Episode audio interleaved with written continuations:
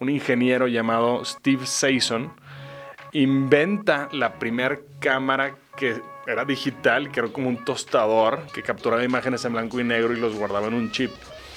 Pero pues 1975 no existía nada, no existían los monitores, no existían las computadoras, nada. Entonces este invento fue, bueno, pues en algún momento va a ser importante.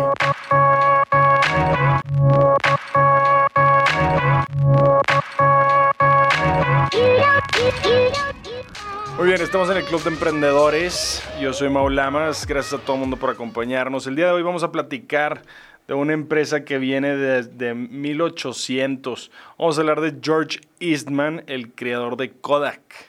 Eh, George Eastman nace en Waterville, New York, en 1854 y es el más joven, el hijo más joven de su papá George y María Eastman. Eh, tiene dos hermanas mayores, viven en una granja su papá tenía una habilidad muy fuerte para dar clases eh, de caligrafía. De hecho, su papá en su momento también creó un business school. Entonces, eh, George, desde muy pequeño, siempre muy atento a las clases, siempre muy pegado a su papá. Pero a sus ocho años, en 1892, se muere su papá y luego cuando tenía 15 años se muere su hermana de polio. Y esto era muy común para esas épocas. Entonces, la mamá, eh, María Eastman, Dice, yo quiero mandar a mis hijos a, estudiar fuera porque no, no, quiero que estén aquí trabajando. Ella empieza a rentar las recámaras de su casa, que esto era muy común en esas épocas, en los 1800, y manda a George a Rochester, New York, una de las escuelas privadas más, más prestigiosas. Este, realmente eso sí, dice George, mi mamá hizo todo lo posible para que yo y mi hermana tuviéramos la mejor educación y esto realmente dio muchos frutos cuando George eh, se gradúa, ya era una persona muy brillante, tenía la reputación de ser muy matemático, empieza a trabajar en una oficina de contaduría y lo de administración, eh, le decían eh, que era una máquina porque todo lo registraba. De hecho, haciendo la investigación de Kodak, no se dan cuenta cuánta información hay de este, de este señor porque él documentaba todo. De hecho, mandó pues en su vida mandó miles y miles y miles de cartas. Entonces todo está documentado, hay hasta un museo de George Eastman. Pero bueno, total, a sus 22 años consigue un trabajo en el banco principal de Rochester, en un muy buen puesto, empieza a crecer, ganaba muchísimo más que cualquier persona de su edad. Y de ahí dice, oye, ¿sabes qué? Quiero tomar eh, fotografías en un viaje con mi familia, él le gustaba la, la buena vida y traía buen dinero, entonces va a una de las tiendas que son las pioneras de fotografía en estas épocas para poder tomar fotografías. La gente que no se acuerda, imagínense la película de Back to the Future, ¿no? O sea, un güey con un tripié, con una máquina enorme, casi casi con la pólvora al lado. Era un proceso muy arcaico y él compra así todo el equipo y se da cuenta que no lo sabe utilizar. Y de ahí se le empieza a ocurrir decir, oye, pues debe haber una mejor forma de hacer esto. Él traía muchas ganas de hacer un side business a la par de su trabajo. Entonces, eh, compra el resto de los equipos que le faltaban y empieza a platicar con mucha gente, los químicos que estaban en, en las tiendas de fotografía, y se da cuenta que uno de los químicos, no nada más era químico, también estaba en la oficina de patentes de Estados Unidos y le dice, oye, alguien ha, ha patentado estas placas, que eran unas placas secas, que se fabricaban muy arcaico. Él dice, yo las puedo conseguir más fácil. ¿Qué pasa si las patento? Y dice, güey, pues nadie las ha patentado. Entonces así empieza. Literal, ese es su primer side business. Él patenta las placas, era el único que lo podía hacer en Rochester. Y, renta arriba de un estudio de música, renta una oficina. Él seguía trabajando en el banco para estas épocas. Y, y, de ahí pues empieza a crecer, empieza a crecer su mini negocio. Eh, traía mucha gente, el proceso seguía siendo muy arcaico, pero funcionaba.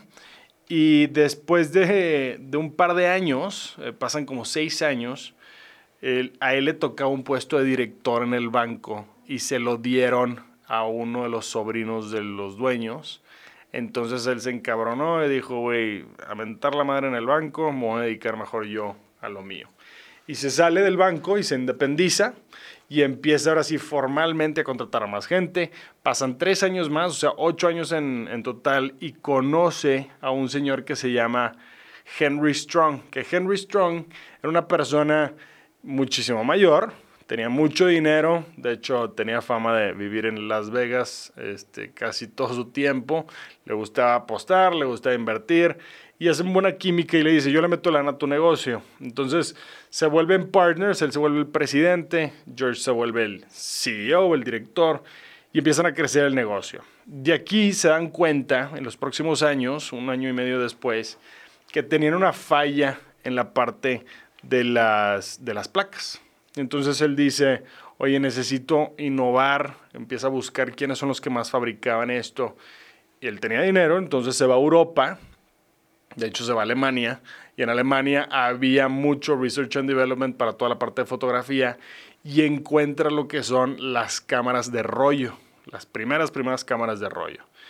Y dice, oye, nadie las tiene patentadas en Estados Unidos. No, entonces yo las voy a patentar y yo las voy a sacar allá. Entonces se va a Estados Unidos y donde trata de patentarlo se da cuenta que ya había un señor que ya las traía en Houston, que se supone que él había inventado algo muy similar a lo que traían en Europa. Y dice, a ver, vamos a conocerlo. Y aquí es donde hay, hay dos versiones de la historia de Kodak. Una es que a George se le ocurrió el nombre Kodak porque le gustaba algo limpio, algo fresco. Y la otra versión es que fue con este señor de Houston y le dice, oye, te compro eh, tu invento. Y el invento se llamaba Nodak, que era de North Dakota, de donde él venía. Él había patentado esa parte y George se lo compra totalmente. George era muy fan de la letra K por alguna razón. fucking weird. Y dice, ¿sabes qué? Eh, ya, ya esto es mío, 100%, y lo lanza. Y lo lanza realmente como, una, como un producto de la empresa. O sea, no, no era el nombre de la, de, la, de la compañía todavía. Entonces, aquí es donde George dice, yo quiero un nombre que sea eh, tres cosas, que sea un nombre corto, fácil de pronunciar y que todo mundo lo pueda relacionar con un producto o servicio nuevo, porque si no, pues se va a asimilar con algo que ya existe. Lanza la Kodak 100 Vista, que utilizaba carretes de 100 fotos. En estas épocas era una cámara que tenía piel, este, y lo que él usaba, él usaba de eslogan era, tú tráeme la cámara y nosotros hacemos todo el proceso. Entonces tú tomabas las 100 fotos, me traías la cámara y nosotros le sacábamos todas las fotografías, te damos las impresiones y aparte de ahí te ponemos un nuevo carrete, pero todo tenía que ser en la fábrica, ¿no? Era un proceso muy, muy, muy arcaico. Empieza a crecer exponencialmente la demanda de fotografías. Este, y, aquí es donde George dice, ¿sabes qué? Todavía mejor porque no hacemos el modelo de rastrillos y navajas, donde si la cámara eh, cuesta muy poquito, entonces le sacamos la utilidad a los rastrillos. Aquí pasa lo mismo. Dicen, ¿sabes qué? estos güeyes se hacen millonarios vendiéndote el rastrillo bien barato y estás consume y consume navajas. Vamos a hacer el mismo modelo y le funciona perfecto. Para 1976, Kodak ya generaba el 90% de sus ventas del papel, la película y los químicos. Y dominaba el 85% del mercado de cámaras. Realmente no había nadie y los poquitos que empezaban a imitar, luego, los compraban. Esto era una filosofía de su socio, de Henry Strong. Entonces empiezan realmente a acaparar y a crecer, a crecer.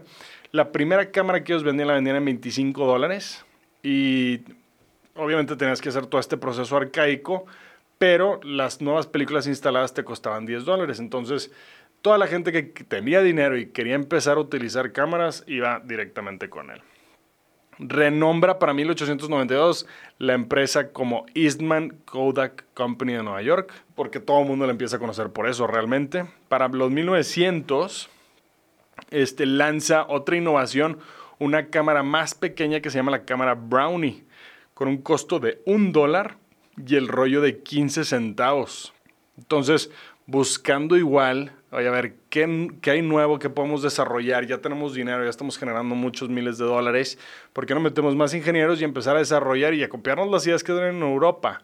Para ser los primeros distribuidores aquí en, aquí en Estados Unidos. Y les funciona perfecto. Para los 20 y los 30, 1920 y 30, la compañía ya estaba presentando las primeras películas preparadas para cine a través de sus rollos y sus cámaras. En estas épocas también desarrollan la película Kodak Chrome, que es la primera película a color.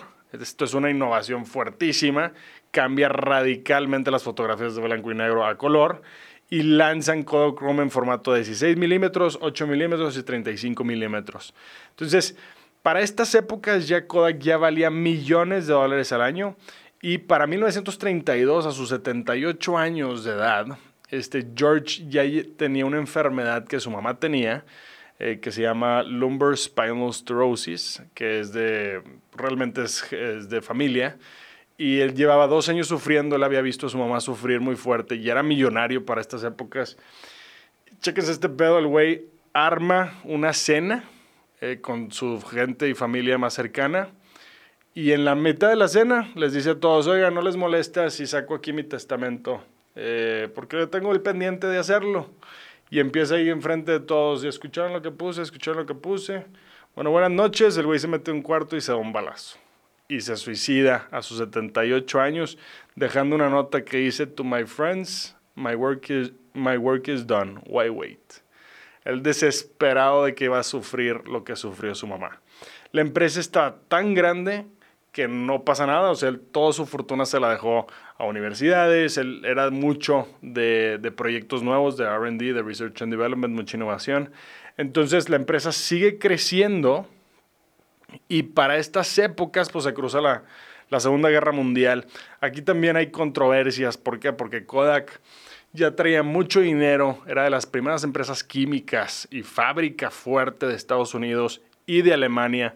Entonces empezaron a hacer muchas alianzas con el movimiento nazi este, y fueron de las empresas que crecieron durante la Segunda Guerra Mundial. Entonces en Alemania estaba pasando eso, en Europa y en Estados Unidos casualmente la fábrica estaba utilizada para un proyecto que se llama The Manhattan Project, que era la primera, la primera fábrica de Research and Development para armas nucleares, imagínense.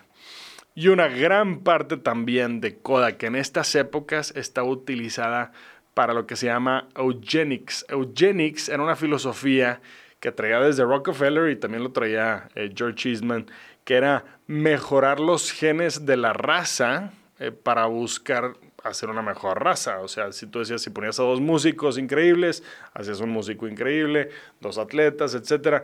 George, todo el mundo dice que no era racista, porque él de hecho invitaba a mucha gente de todo tipo de nivel a su casa, a sus cenas, etc. Pero esta filosofía de lo que estaba invirtiendo de eugenics era muy de la mano de Hitler. Entonces, eh, todo mundo en estas épocas los empezó a asimilar con el movimiento de Hitler de hacer la raza pura. Hay muchas controversias ahí, pasa la guerra, son todavía más millonarios y continúan en los 50 presentando producto tras producto. Presentan el Kodak 3X, que es una película en blanco y negro de gran velocidad, y empiezan a buscar la forma de distribuirse internacionalmente. Abren la primera Kodak brasileña en Sao Paulo. Para 1962, Kodak se lanza de Estados Unidos a UK la primera Instamatic a 16 dólares, que es una cámara que realmente ya no necesitabas nada, casi casi te sacaba el Polaroid, si lo quieres ver así, ¿no? La, la instantánea. Entonces, es un éxito inmediato. Todos estos productos vendían más de 50 millones de cámaras entre las épocas de 1963 a 1970. En los 72 a los 75, aquí es donde sale la primera cámara digital dentro de la fábrica de Kodak en Estados Unidos, un, ingeniero llamado Steve Saison inventa la primera cámara que era digital, que era como un tostador que capturaba imágenes en blanco y negro y los guardaba en un chip. Pero pues 1975 no existía nada, no existían los monitores, no existían las computadoras, nada. Entonces este invento fue, bueno, pues en algún momento va a ser importante, ganamos millones y millones y millones de dólares a través de todos los químicos que generamos y también los equipos eh, tan baratos que hacemos a la gente, la hacemos adicta a todo el proceso de Kodak. Entonces, pues esto fue uno de los grandes errores que pasó Kodak. Sigue creciendo en los 80s y 90s, es donde empieza a ver las primeras señales de competencia este, ya tenían ganancias de más de 10 mil millones de dólares, pero empiezan a salir empresas como Fujifilm, que era japonesa, y empieza a quitarles el mercado con productos más más baratos y más rápidos de lanzar a Estados Unidos. Entonces agarra el 17% del mercado en solo 7 años. En estas épocas, en 1997 es donde Kodak realmente empieza a bajar y empieza a perder un billón de ventas y luego otro billón de ventas y empieza a caer en la bolsa su, su producto. Sí estaban en la línea de web. Para 1995 lanzan Kodak.com. Eh, con todos los usuarios podían comprar cámaras, podían ver los detalles de las cámaras en web pero el crecimiento realmente de las otras empresas y fabricando fuera con costos menores era lo que más les estaba pegando. Para los 2000, 2001 ya estaban en segundo lugar en la venta de cámaras después de Sony. Este, y el negocio realmente películas eh, sí estaba dando muchas ganancias a todos los químicos, pero seguía cae y cae y cae. Obviamente empiezan a salir los smartphones, entonces cada vez hay menos demanda de estos procesos. Y para el 2007 y 2009 cae a la posición número 7 después de Canon, Sony, Nikon, entre otros. Eh, finalizando el 2009, dicen, ¿sabes que Ya no podemos sustentar el rollo a color, el Kodachrome, entonces lo eliminan de la línea de producción. En el 2010 y 2011 registran pérdidas de 675 millones de dólares y para el 2012 se declaran en bancarrota. Este, de aquí pasan varias cosas interesantes. Eh, dos años después, eh, varios empresarios toman la empresa, le invierten dinero, tratan de revivirla, empiezan a desarrollar lo que son las impresoras a niveles, eh, eh, a línea de producción, empiezan a, por ejemplo, los plotters, el Kodak Prosper 5000 XL, el Next Press, y empiezan poco a poco a volver a agarrar mercado. Se dice empiezan a utilizar a Kodak para también muchas estrategias de inversiones a corto plazo. Entonces empiezan a renacer en ciertos lugares estratégicos, en África y en Suiza, para poder volver a lanzar al IPO, a la bolsa. Empiezan a pagar las deudas y para el 2019 contratan un nuevo CEO que se llama Jim Contensa eh, y buscan una nueva división eh, para que se llama Flexographic Packaging y esta, esta división, que era la que más productos traía, la venden por 320 millones de dólares y con esto levantan los 84 millones de dólares que les faltaba pagar de la bancarrota. Pero en el 2020, eh, a través de la administración de Donald Trump, reciben un préstamo eh, y suben las acciones, un, préstamo de 765 millones de dólares para desarrollar la vacuna del COVID. What the fuck, a Kodak. Obviamente hay una investigación porque sube la acción, lo que es insider, trading, que es ilegal, es decir, oye, sabes que esto es una mafia del gobierno, están usando esta empresa que agarraron varios empresarios eh, mañosos y la quieren revivir y quieren utilizarla. Pero bueno, nada pasó, ya sabes, el, no vamos a entrar a política, pero el gobierno de Trump es un pinche desmadre. Y de aquí la acción de Kodak empieza a crecer.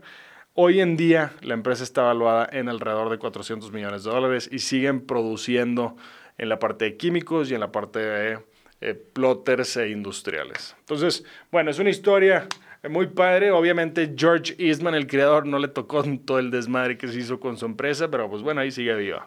Vamos a tomar un pequeño break y pasamos con nuestra invitada. El descuento más grande del año, prepárate este diciembre, Keeperfy Premium va a tener un 50% de descuento más 3 meses gratis y adquieres la licencia anual. Soluciona la administración y comunidad para tu propiedad. Pide informes en keeperfy.com.